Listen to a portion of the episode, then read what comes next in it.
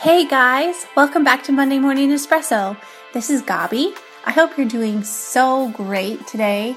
Um, it's the weekend right now, actually, as I'm recording this podcast, and my family and I have just been having a relaxed day together. Um, we went to Target and took advantage of the tax free day here in Dallas, which is super cool. Um, and now my kids are napping and I wanted to be able to make sure I got a podcast in for Monday. So here we are.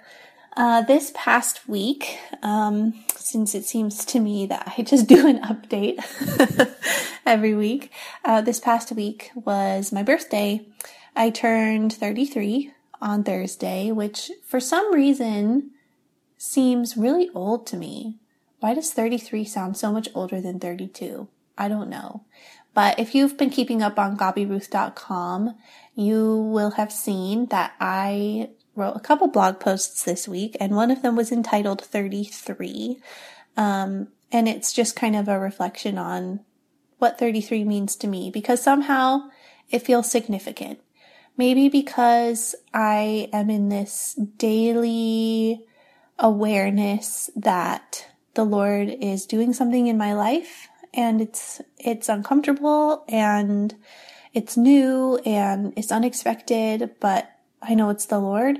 Um, I haven't been in this like nine to five place of working that was a place I enjoyed, but it just didn't give me the capacity to really be thinking into this depths of my life. So I've been going really deep into my heart the past couple of weeks. Um, you've probably noticed that, but 33, that blog post was a reflection of kind of everything that I'm thinking about this year. It hit me maybe a month ago that Jesus died when he was 33 and I don't know why that got me really depressed. And I turned to my friend in church and I said, It's the age that Jesus died. And she was kind of like, Hello, it's the date, it's the age that he rose again. So that's kind of where that whole blog post sprung from was that concept of it's when he died and it's when he rose and how I felt like last year was a year of crucifixion in a lot of ways for me and how this year I feel is a year of resurrection, but that I have kind of a tempered idea of what resurrection means. And while yes, it's a miracle and yes, it's amazing that somehow with resurrection, like after he was resurrected was when Jesus had to look forward into what it means for this church to thrive and what it's going to be like for his body here on earth. Um, and I think things became harder in some ways because he commissioned his people to suffer. He commissioned his, his own heart to continue to suffer with us as we work and strive to just see his kingdom come and his will be done on this broken, fallen earth until the day that he returns. So it's beautiful, tempered reality like gold. You know how gold has to be refined by fire. I feel like that's what re- resurrection looks like. So this year, my word is resurrection for the year of 33.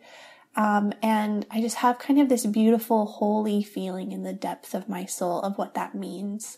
So we'll see what happens. Um, but it's good and it's Jesus. Um, another thing that I have really been thinking about this past week. Um, as you know, last week's episode was called Entrusted, and we talked about the gift that God places on our lives and how that is what we've been put on earth to use. Like, our entrustment is the reason why we're on this planet. So, this week again, I've been digging into the Passion Translation of First Timothy, and last Monday, I ran across this verse and I wanted to share it with all of you. Um, it's actually three verses. So be patient with me as I read through this. It's First Timothy, actually chapter 4, verses 14 through 16. Don't minimize the powerful gift that operates in your life, for it was imparted to you by the laying on of hands of the elders and was activated through the prophecy they spoke over you. Make all of this your constant meditation and make it real with your life so everyone you can so everyone can see that you are moving forward. Give careful attention to your spiritual life and every cherished truth you teach, for living what you preach will then release even more abundant life inside you and to all those who listen to you.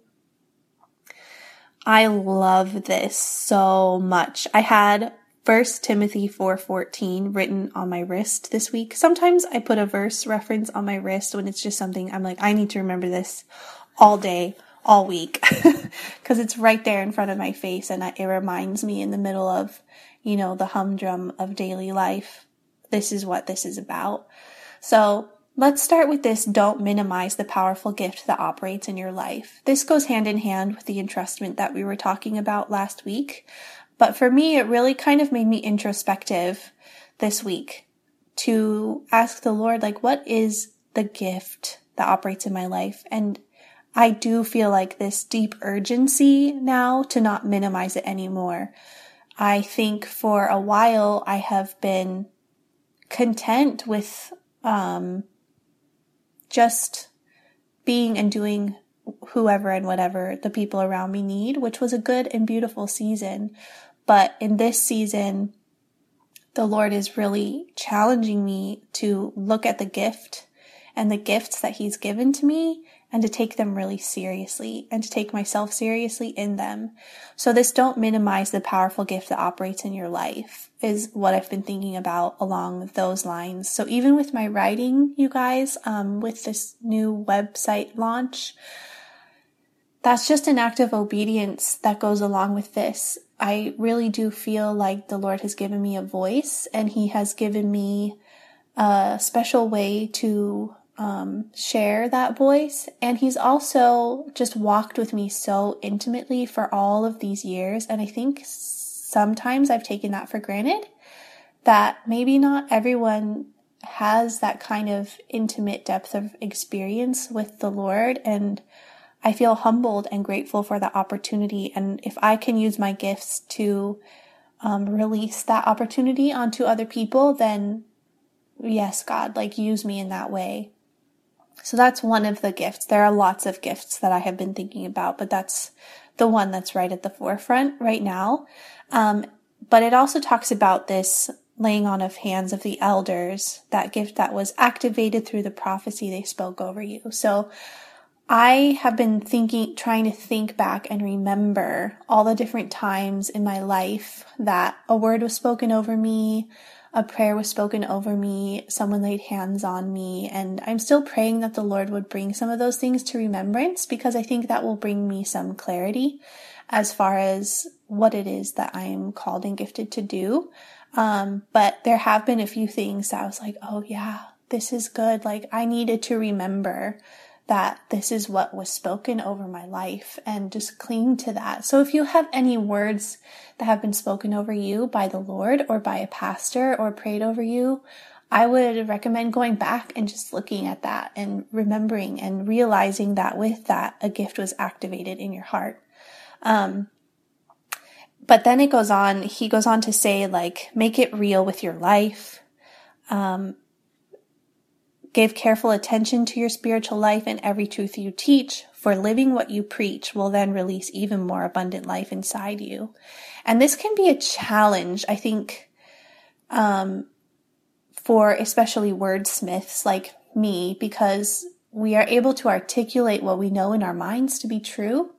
But then when we're challenged at the same time to live it out so that you know, it's a reality in our lives and that truth that we know becomes the abundant wellspring of life in our hearts, um, as well as a true example to the people around us. Like that's where the challenge comes. That's where the rubber meets the road. So this week I just was laughing with my husband when I was telling him about this verse because this past week I wrote about two blogs, um, the 33 blog, which I already told you about, and the other one was called Let Us No More Fear Our Crosses, which was inspired by a Mother Teresa quote, actually, which I'll read to you in a minute, but basically, to no longer fear those things that we're called to carry, those moments of suffering or those seasons of pain to not fear them, but in fact to embrace them because that is where we become more like Christ. And I wrote that this week. I wrote about the resurrection this week and um, how I tempered that with like the reality of what that means. And then I've been really actually in my daily life with some situations going on, I have been challenged by the Lord to live it out. it's just kind of, I guess I should expect that. Um, that if I write about crosses, I'm going to need to carry my own crosses and really live it out. Because if I just write about it, that's okay.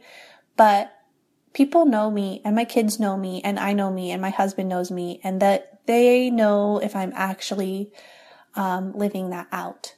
So that this whole segment of this scripture just really kind of undid me this week. It's my commission to not minimize the gift. And sometimes as Christians, I think we're tempted to not say, I'm really gifted in this area because we're told to be humble and we're told to be, um, I don't know, sometimes even self deprecating because it just is humility. But true humility isn't minimizing your gifts. It isn't minimizing who you are. True humility is actually just surrendering everything to Jesus and letting him work through those gifts because he gave them to you anyway. So for me this week, it has just, uh, in some conversations, I have had to bring it up like, this is what I'm called to do. And I can't just minimize that calling on my life anymore because that actually breaks the heart of Christ if I don't take this seriously.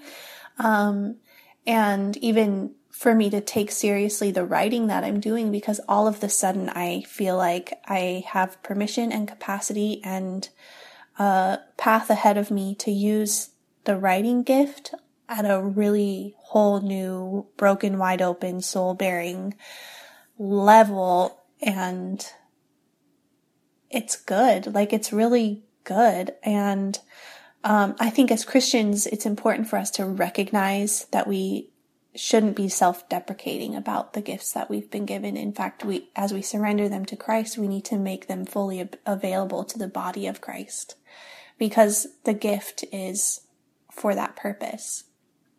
So that's what I'm trying to do. I hope that all makes sense to you guys. Let me read this quote. If you see my blog post, then you'll see the quote in there too, of course. Um, but it's so beautiful that I wanted to share it everywhere that I can. I shared it on Instagram first and then I shared it in my blog and now I would like to share it with you, my dear podcast friends. This is the quote by Mother Teresa. She says, before, crosses used to frighten me. I used to get goosebumps at the thought of suffering, but now I embrace suffering even before it actually comes. And like this, Jesus and I live in love. Isn't that beautiful? Don't you want to say Jesus and I live in love? Well, to love him is to know him, and to know him is to become like him, and to become like him is to fellowship in his sufferings. So ponder that this week. Go ahead and check out the blogs if you'd like. Um, I have read them several days after I've written them and was moved. um, so thankful that the Lord is giving me a message, and it's even something that when I go back a few hours or a few days later, just puts a spark back in my soul, some grit and tenacity in my veins to keep moving forward stay posted here. Uh, lots more to come. And I hope that your dream journey is going well, that the Lord is speaking words of wisdom and knowledge to you, that you have comfort in your soul, that you're loving the people in your world because living in love is just everything. And that's also something I've been reminded of this week as some people have loved me really, really well. So thank you to those people. You know who you are. Um, I look forward to just continuing on this journey with you. Next week should be another fun adventure. So let's do this together. Love you guys. Have a great week.